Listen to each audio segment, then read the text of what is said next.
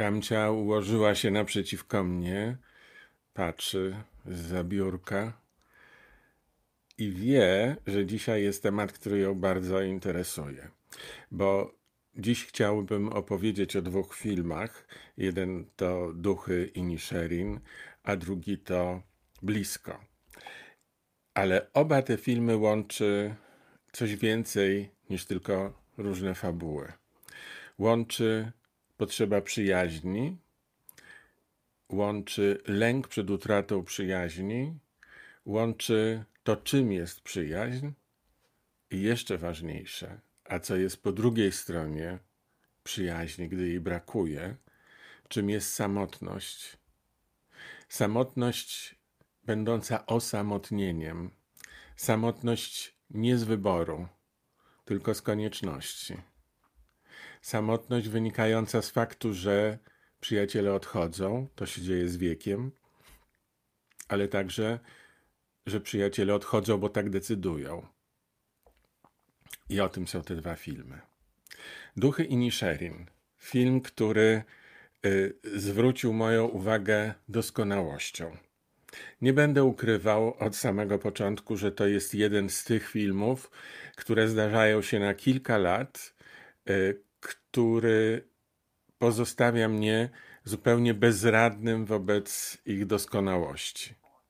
Jest jak monolit, jak, jak y, zrobiona z jednego, y, z, z jednego kawałka y, czegoś bardzo drogocennego figura.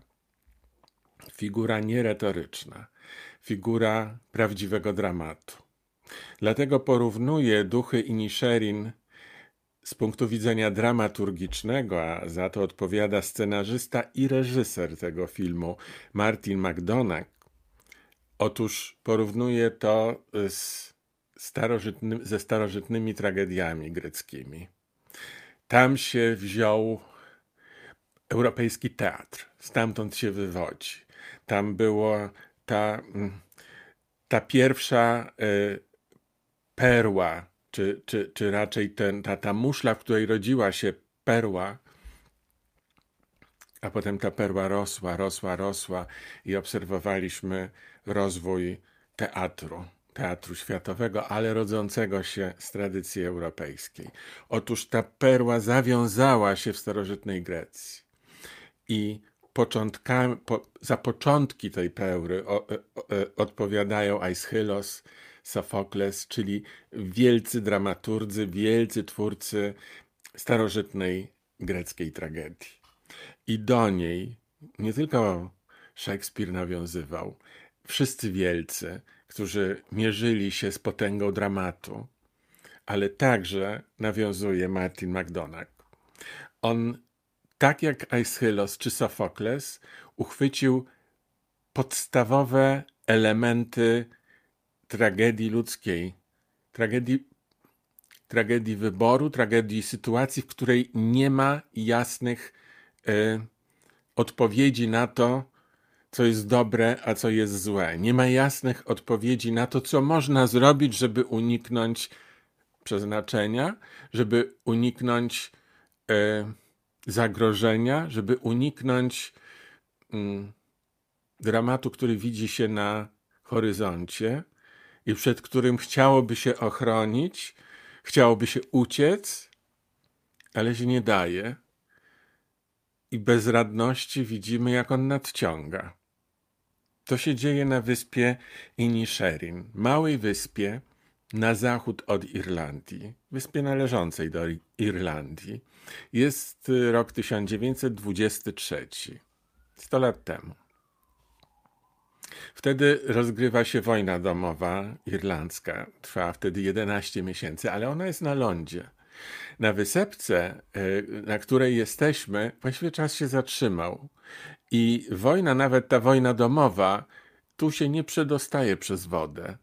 Tutaj wszystko toczy się tym samym trybem, jak od lat. Na małej wyspie wszyscy się znają. Na małej wyspie, e, no właściwie wszyscy są jak rodzina, choć niekoniecznie zgodna rodzina. I nie, e, niekoniecznie rodzina z wyboru. No ale tak się dzieje, że się wszyscy znają, że spędzają wolny czas w zasadzie w gospodzie razem, e, że wszystko o sobie wiedzą, no i że pośród nich przechodzą irlandzkie duchy śmierci, te duchy z Inisherin, które są w tytule filmu, a które zapowiadają śmierć, jak w antycznej tragedii. I wiemy, że ktoś z naszych bohaterów, których śledzimy, umrze, ale nie wiemy kto. Nie wiemy kiedy. I nie wiemy z jakiego powodu. Wiemy, że nie uda mu się ucieknąć przed, uciec przed losem. A może uda się? Może to nie będzie taka doskonale antyczna tragedia? Tak naprawdę to jest opowieść o przyjaciołach. E, Colin Farrell gra e, jednego e, z dwóch przyjaciół, którzy od lat razem spędzają czas. On się nazywa Patrick. Jest trochę młodszy z tej dwójki. Starszy, Colm, którego gra Brendan Gleeson, jest muzykiem. Świetnie gra na skrzypcach. Jest utalentowany.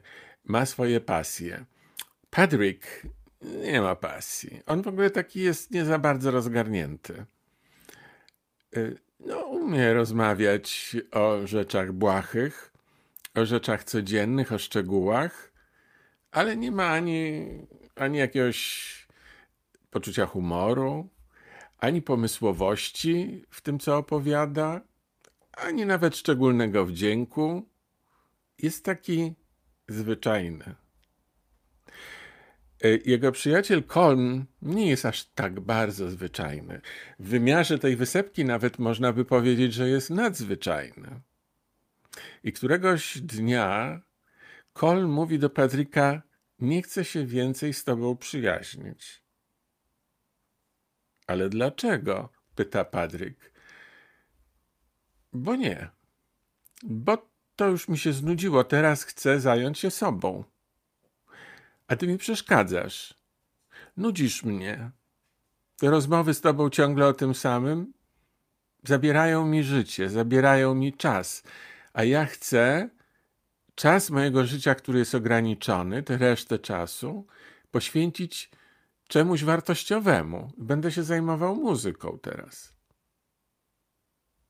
I Patryk tego nie rozumie, ale widzi, że na horyzoncie pojawiło się nie tylko zagrożenie, pojawiło się widmo samotności. Jeszcze nie jest sam. Ale ta decyzja jego przyjaciela jest nie tylko niezrozumiała, ale bardzo groźna. A poza tym, tak naprawdę niewiele jest istot wokół niego, które mógłby uznać za bliskie sobie. I od tego momentu zacznie się proces utraty. Jak sam Colin Farrell powiedział, gdy realizował film, to jest film o tym, jak jego bohater doznaje dezintegracji radości. Na początku niewiele mu potrzeba do życia i do radości, i to, czego mu potrzeba, to ma. Na małej wysepce ma przyjaciela, ma siostrę, z którą mieszka, ma osiołka i daje sobie radę, jest zdrowy, jest jeszcze młody. Nie jest źle. No ale potem z każdą chwilą nie będzie już tak dobrze, a nawet będzie coraz gorzej. Będą się pojawiały nowe zagrożenia. I nagle już to nie będzie opowieść o utracie przyjaciela. Niezrozumiałej dla Padryka, bo, bo on nie rozumie, co to znaczy. Y, chcę mieć więcej przestrzeni dla siebie. Nie mam już w związku z tym czasu dla ciebie. On tego nie rozumie. Ciągle chce wyjaśnień, ciągle liczy na to, że to się da odwrócić, że, że mu przejdzie temu Kolmowi, który, który był jego najważniejszą osobą w życiu, z którym mógł porozmawiać, mógł się spotkać. Cały dzień organizował pod kątem tego spotkania, które z nim będzie po południu i wieczorem. I nagle nie, on tego nie rozumie i chce to odwrócić. A tamten y, Tamten chce zamknąć tamten ro wcześniejszy rozdział. Po prostu chce zamknąć. Nie wiem, czy Państwo byli kiedyś w takiej sytuacji, bo ja byłem. I wiem, co to znaczy zrozumieć, że już nie chcę dłużej tej relacji. Nie chodzi o relację miłosną, o związek partnerski. Tu chodzi o przyjaźń. Że ta przyjaźń jest dla mnie toksyczna, ta przyjaźń jest ograniczająca, zabiera mi czas, wysysa ze mnie energię. Znają Państwo to uczucie? Wysysa ze mnie energię, sprawia, że jestem bezsilny, bo tracę energię na coś, co, co nic mi nie daje. Tak mi się wydaje, że nic mi nie daje. Więc chcę z tym skończyć. Chcę zacząć od nowego rozdziału, od nowego wiersza. Chcę inaczej. Chcę tak, jak myślę, że będzie dla mnie lepiej.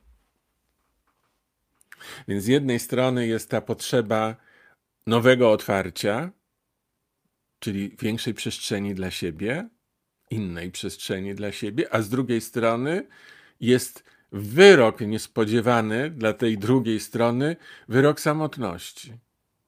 Mówimy tutaj o przyjaźni, nie o znajomych. Nie, nie mówimy o ludziach, którzy mają stu kolegów i koleżanek, które, e, sto koleżanek, które nazywają swoimi przyjaciółmi i którzy nazywają nowo poznane osoby swoimi przyjaciółmi w pierwszej minucie znajomości. Będziesz moim przyjacielem. Nie mówimy o takich. Mówimy o tych, dla których przyjaźń jest elementem mm, siebie samego. Jest czymś intymnym, czymś bliskim, czymś potrzebnym jak woda do życia, czymś bez czego żyć się nie da. Czyli o prawdziwej przyjaźni, o tym, czym jest przyjaźń, a nie koleżeństwo, nie znajomość, tylko przyjaźń. I jeżeli taki właśnie przyjaciel mówi, nie chcę cię więcej, to jest koniec świata. I ja Padrika świetnie rozumiem. I też rozumiem, że on się przeciw temu buntuje i nie chce tego przyjąć do wiadomości, nawet jeśli jego przyjaciel mówi, jeśli się do mnie zbliżysz, utnę sobie palec. Samo okaleczę się. Jak bardzo musi być zdesperowany. A mimo to Padrik będzie wierzył w to, że, że to nieprawda, że, to się, że on to wyjaśni, odkręci. Nie zawsze da się odkręcić. Jeśli w grę wchodzi los, jeśli w grę wchodzi coś większego niż my, to się nie zawsze daje odkręcić. I trzeba wtedy przyjąć to, czego nie umie przyjąć Pedryk. Mianowicie nie, nie umie zrozumieć i przyjąć tego, że życie jest ciągłą zmianą. Że postawa taka dobrze jest tak, jak jest i niech będzie tak, jak jest, bo jest dobrze. To jest najbardziej niebezpieczna postawa, jaką można przyjąć w życiu, ponieważ można z góry założyć, że to się nie uda. Ponieważ nigdy w życiu nie będzie tak, żeby było zawsze tak samo. Będzie się zmieniało. Będzie się zmieniało po naszej myśli i przeciwko naszej myśli. I w taki sposób, że nie będziemy mieli na to wpływu. Będzie się zmieniało.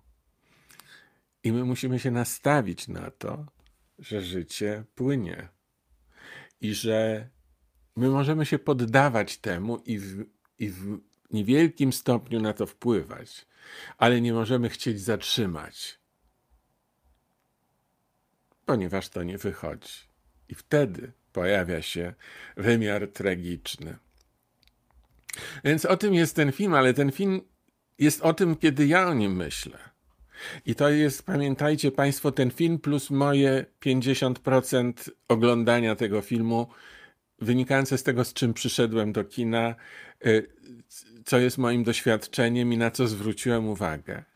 Chętnie spotkam takich widzów, którzy powiedzą, że te ich 50% było o czym innym.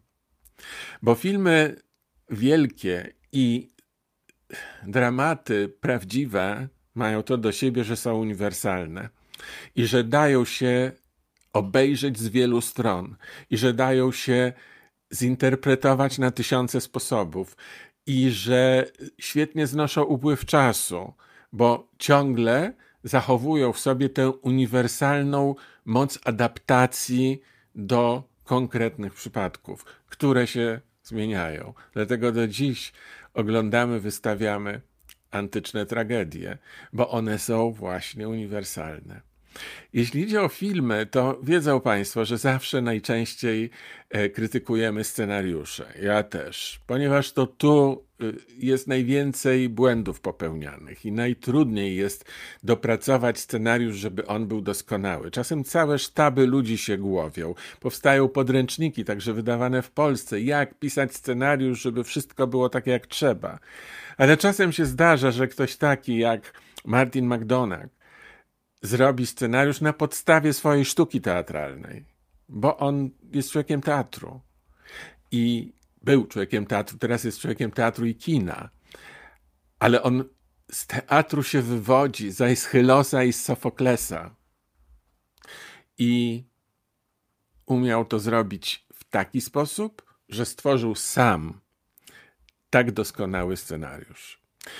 Tym doskonałym scenariuszu, w tym doskonałym filmie zagrali fantastycznie aktorzy. Aż cztery nominacje do Oscarów za role główne i za role drugoplanowe. Colin Farrell jako Patrick i jego przyjaciel, który nie chce już być jego przyjacielem, czyli Brenton Gleeson e, jako Colm. Ale także jego siostra Kerry Condon, która gra e, Siobhan i Barry Kegan, e, taki kolega z wyspy, który ma swoje problemy, Dominik. Wszyscy oni są nominowani do Oscara. Martin McDonagh dwukrotnie jest nominowany do Oscara jako scenarzysta i jako reżyser. Właściwie trzykrotnie, bo jeszcze y, film jest nominowany y, do Oscara jako najlepszy film roku. Tych nominacji w sumie ma dziewięć, a kiedy był po raz pierwszy pokazany na festiwalu w Wenecji, publiczność wstała i biła brawo przez 15 minut. To się prawie nie spotyka. Takie rzeczy dzieją się raz na wiele lat co jest w tym filmie, jaka jest tajemnica. Starałem się Państwu naszkicować przynajmniej istotę tej tajemnicy, ale mam świadomość, że ani nie zdołałem powiedzieć o wszystkim, ani pewnie nie zdołałem dotknąć wszystkich. Y, na przykład znamion przemian. Jaki wpływ na tych naszych bohaterów ma owa wojna domowa, która się rozgrywa w Irlandii za wodą, niewielką wodą, za wodą y, y, y, cieśniny, która dzieli tę wyspę od stałego lądu. To jest na, na, wyciągnięcie ręki, to widać, widać ten, ten, ten, ten stały ląd, widać wybuchy, słychać je. Ta wojna nie jest gdzieś hen, ta wojna jest gdzieś tuż. Skąd my to znamy? Gdy wojna jest gdzieś tuż. Ona ma też wpływ na to wszystko, bo ona też prowadzi do zmian. Jeśli Państwo kochają film, kino, to nie możecie Państwo nie chcieć zobaczyć tego filmu. Nawet jeżeli lubicie tylko kino gatunkowe, to trzeba się wybrać na duchy i Nisherin po to, żeby żeby zobaczyć, żeby poznać, żeby dotknąć, żeby poczuć, żeby odetchnąć czymś, co jest właściwie doskonałe. I zrozumieć, na czym polega skala oceny, na czym, dlaczego w pewnych momentach właściwie przestajemy stawiać gwiazdki, bo, bo jesteśmy bezradni, bo, bo tu nie ma co oceniać. To jest po prostu ten monolit, y, z którym mamy do czynienia. Tak jest w wypadku filmu Duchy i Nisherin i teraz czas, abym go ocenił.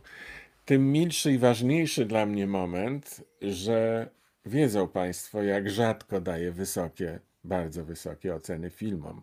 A tu tak może się zdarzyć, ale najpierw niech przemówi misa i niech poda czysty ton uczciwej oceny.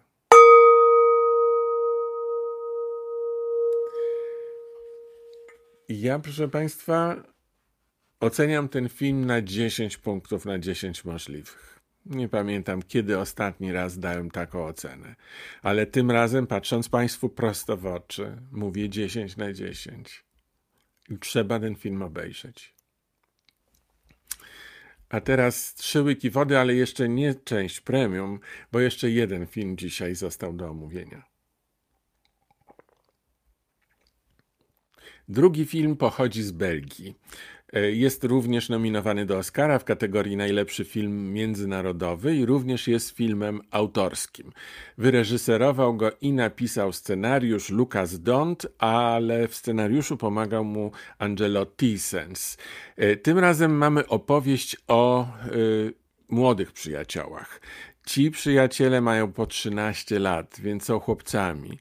Wychowują się na wsi, w sytuacji sielskiej, y, w domach mają wspomagających y, i akceptujących ich bliską przyjaźń rodziców. E, te e, stosunki domowe są na tyle e, serdeczne i bliskie, że chłopcy raz nocują w jednym domu, raz w drugim, całymi dniami się bawią, są sobie bardzo bliscy. Jeden z nich Leo jest takim urwisem, a drugi, Remi, jest y, artystycznie uzdolniony. Y, tak jak y, mieliśmy artystycznie uzdolnionego Kolma w Duchach i Nisherin, to tutaj artystą grającym fantastycznie koncerty muzyki poważnej jest Remi. Przed Remim prawdopodobnie kariera. Ale na razie mają 13 lat, idą do szkoły.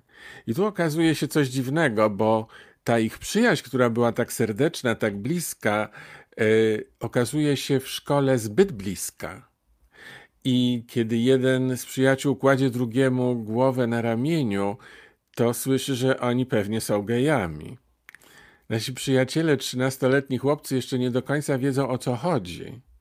Są niewinni, ale już konfrontują się z pewnym naciskiem społeczności, z naciskiem kolegów, e, którzy zaczynają znajomość od oceniania.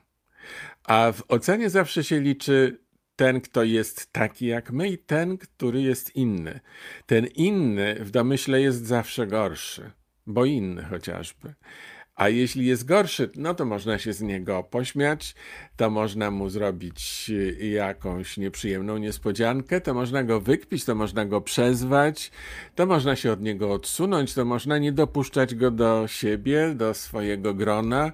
Och, dziesiątki różnych są sposobów na to, żeby innemu e, pokazać jego miejsce w szyku, a właściwie jego miejsce poza szykiem. Nie wiem, ilu z Państwa było w e, grupie e, rówieśniczej w szkole tym innym albo tą inną. Czyli czymś różnili się Państwo od większości. Ja wiem, bo, bo byłem w, zawsze w takich grupach mniejszościowych i zawsze czułem się inny.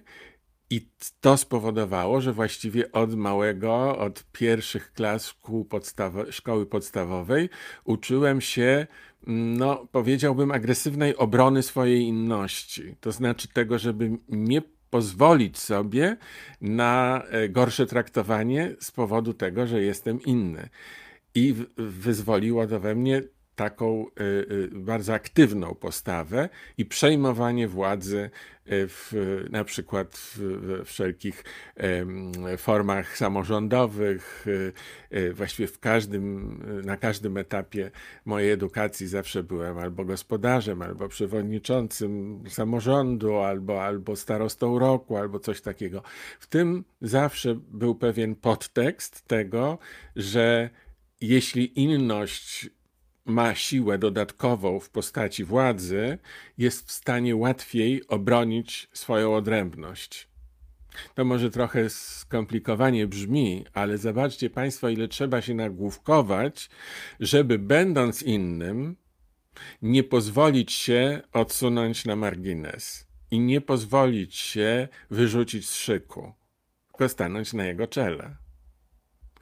No ale Remi tego nie potrafi.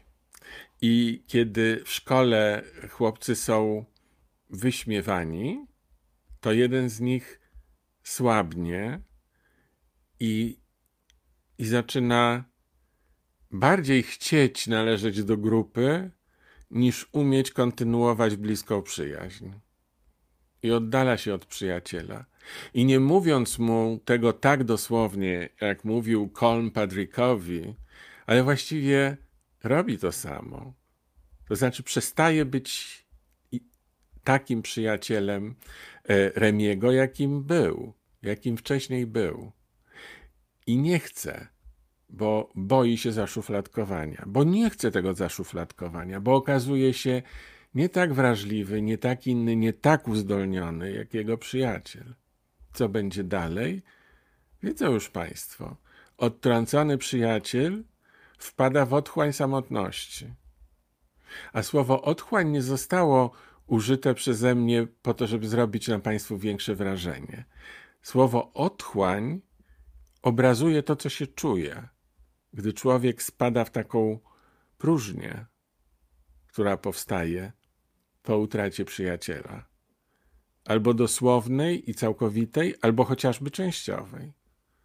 I co wtedy się dzieje, gdy ktoś taki, a szczególnie młody, trzynastoletni, który jeszcze nie ma tych wszystkich, y, y, y, tego całego oręża, o którym mówiłem, jeszcze sobie nie, tych narzędzi nie wykształcił obronnych, a już spada. Co się wtedy dzieje? No to muszą obejrzeć Państwo film pod tytułem Blisko, a ci, którzy obejrzeli, to wiedzą. E, w tym filmie dwaj młodzi chłopcy pokazali, czym może być świetne aktorstwo młodych aktorów. Leo zagrał Eden Dambrin. E, to jest chłopiec, którego reżyser, czyli Lucas e, Dont, zobaczył w pociągu. W pociągu zobaczył, jak tamten z kolegami swoimi rozmawia, a ponieważ reżyser miał słuchawki na uszach e, i słuchał muzyki, więc nie słyszał o czym chłopcy rozmawiają, tylko widział. Widział e, i zwrócił uwagę na tego chłopaka, na jego mimikę, na jego gesty, na jego zachowanie i pomyślał sobie, on idealnie e, mógłby zagrać Leo. I tu jeszcze w pociągu zaproponował mu współpracę. No, a Gustaw się, y, a Eden się zgodził. Gustaw to drugi chłopiec, Gustaw de Walle lub de Welle.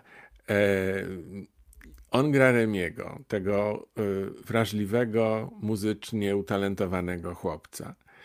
Co dalej się stanie, no mogą sobie Państwo dopowiedzieć. Ja tylko jako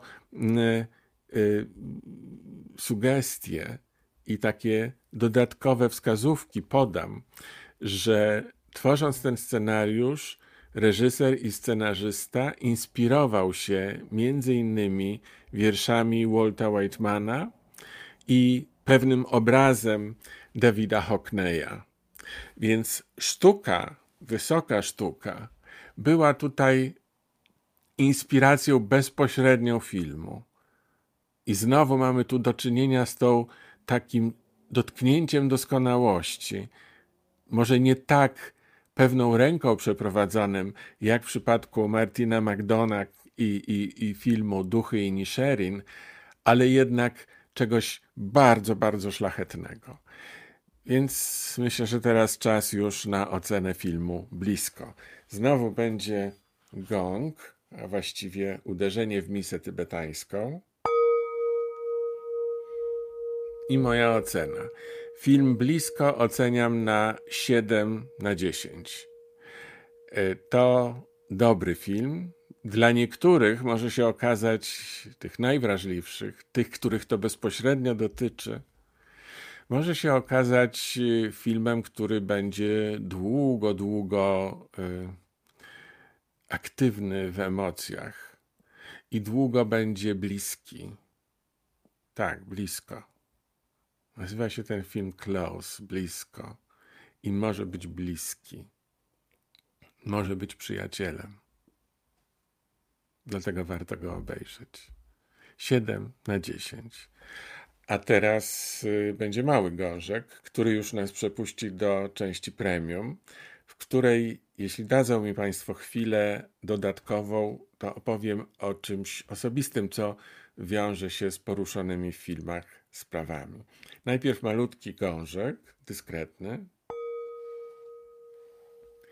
Potem trzy łyki wody z miedzianego kubka i Państwu też polecam trzy łyki wody lub czegoś innego, ale y, proszę odświeżyć się y, jakimś napojem.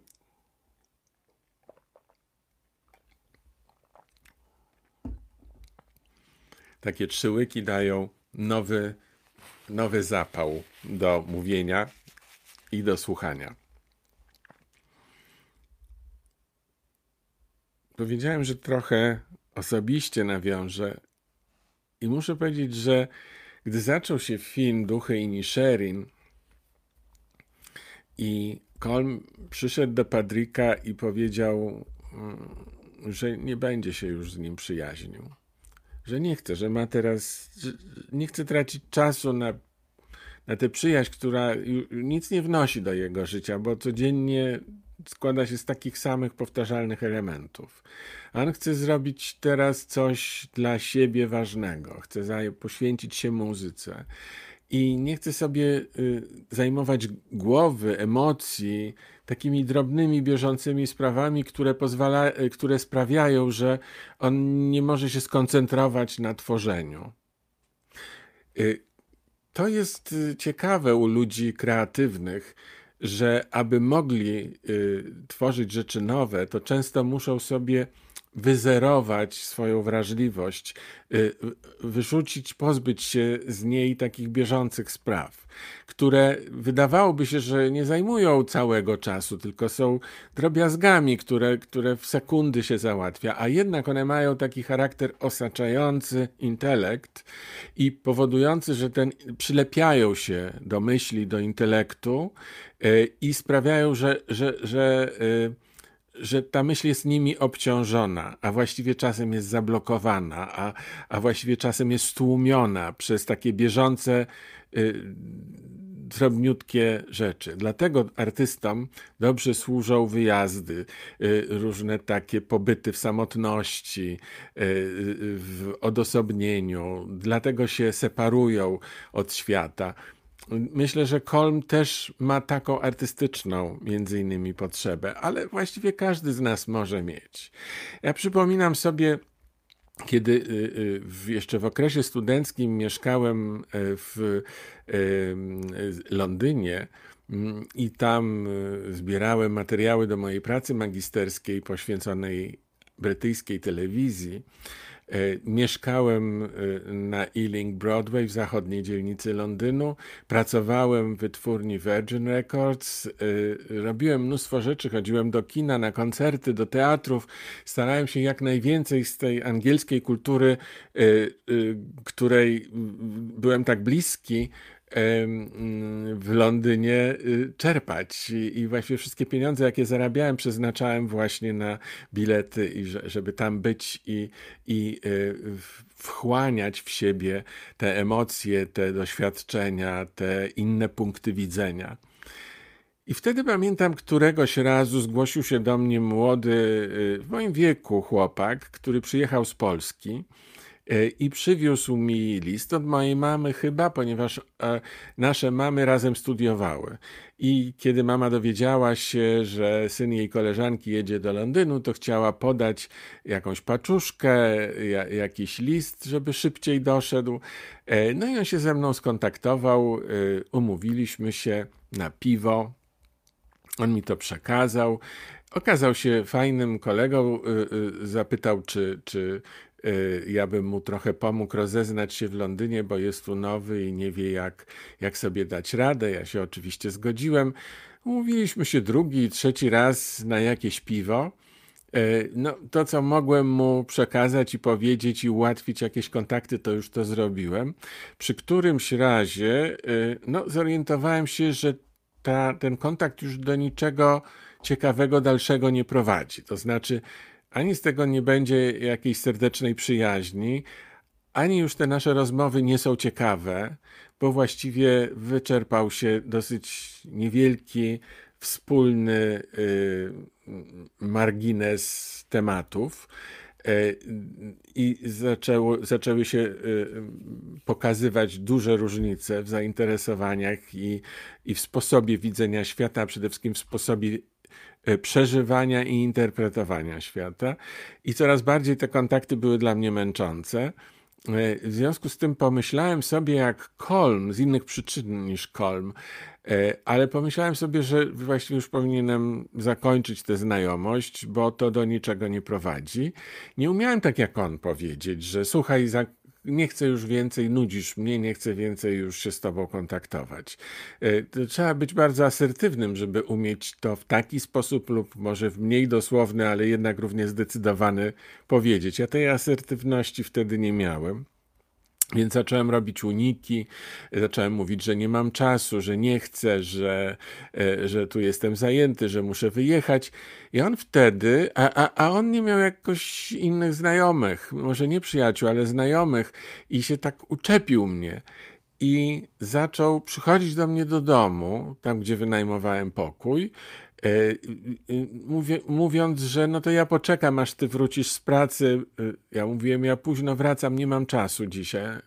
Ale on czeka, wracałem do domu, a on czekał pod drzwiami i mówił, no widzisz, jak fajnie, że jesteś, to może jeszcze wyskoczymy na piwo. I ja nie wiedziałem, co zrobić. To już zaczęło być no, nękające wręcz. E, prosiłem różnych znajomych moich, którzy też mieszkali w tym domu, że słuchajcie, jak go zobaczycie, to powiedzcie, że mnie nie ma i żeby on na mnie nie czekał. No ale był dosyć uparty, być może był zdesperowany i któregoś razu ja wróciłem wcześniej z pracy i pomyślałem sobie, że jak on przyjdzie, to ja po prostu chyba zwariuję. I zobaczyłem go przez okno, że znowu idzie, że, że, że dzwoni do domu, że się pyta, czy ja jestem. E, e, znajomi zgodnie z moją prośbą odpowiadają, że mnie nie ma, nie wróciłem jeszcze z pracy. I słyszę, jak on mówi, to ja poczekam, i siada na schodach pod moimi drzwiami żeby na mnie poczekać. A ja siedzę w tym moim pokoiku, to był mały pokoik, tak naprawdę mały, tam było łóżko, stół i krzesło. Wynajmowałem jak najmniejszy pokój, żeby, żeby mieć jak najniższą opłatę za ten pokój.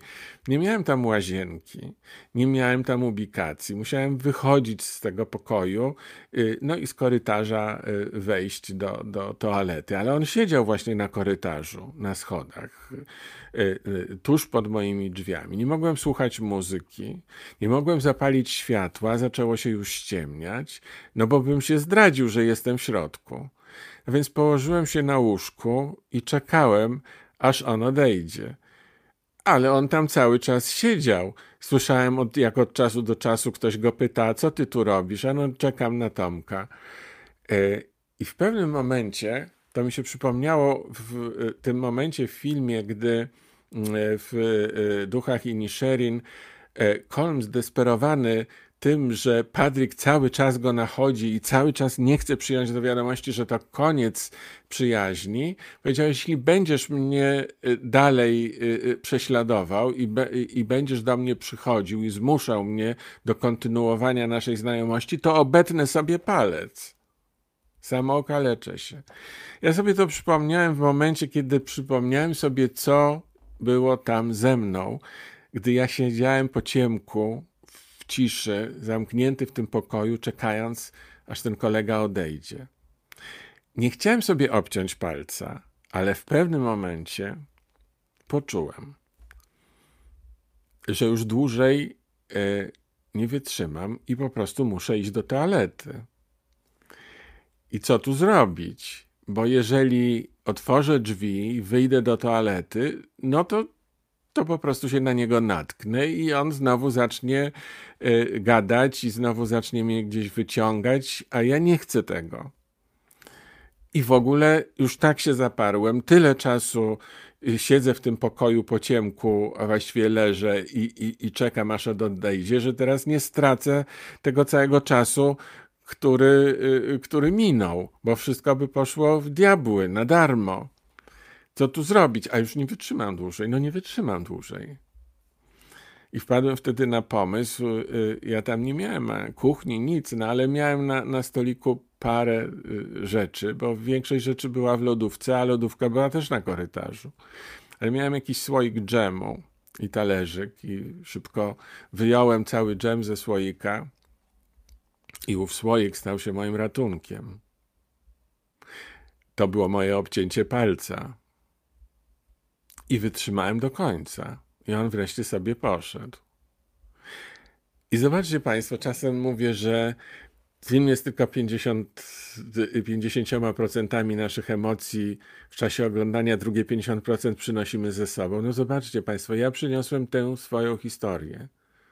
I przypomniałem sobie ten moment y, takiego osaczenia i takiej desperacji, że nie, jednak się nie pozwolę odwieść od tej decyzji, który u mnie miał wymiar groteskowy, nie tragiczny. I nie dotyczyło to przyjaźni, tylko znajomości, ale wiem, jakie to jest uczucie. I dlatego potrafię zrozumieć zarówno Padryka, który boi się samotności i dla którego to jest koniec świata, jak i Kolma, który podejmuje decyzję i stara się za wszelką cenę dochować, yy, dochować tej decyzji i nie pozwolić sobie odebrać prawa do kształtowania własnego życia.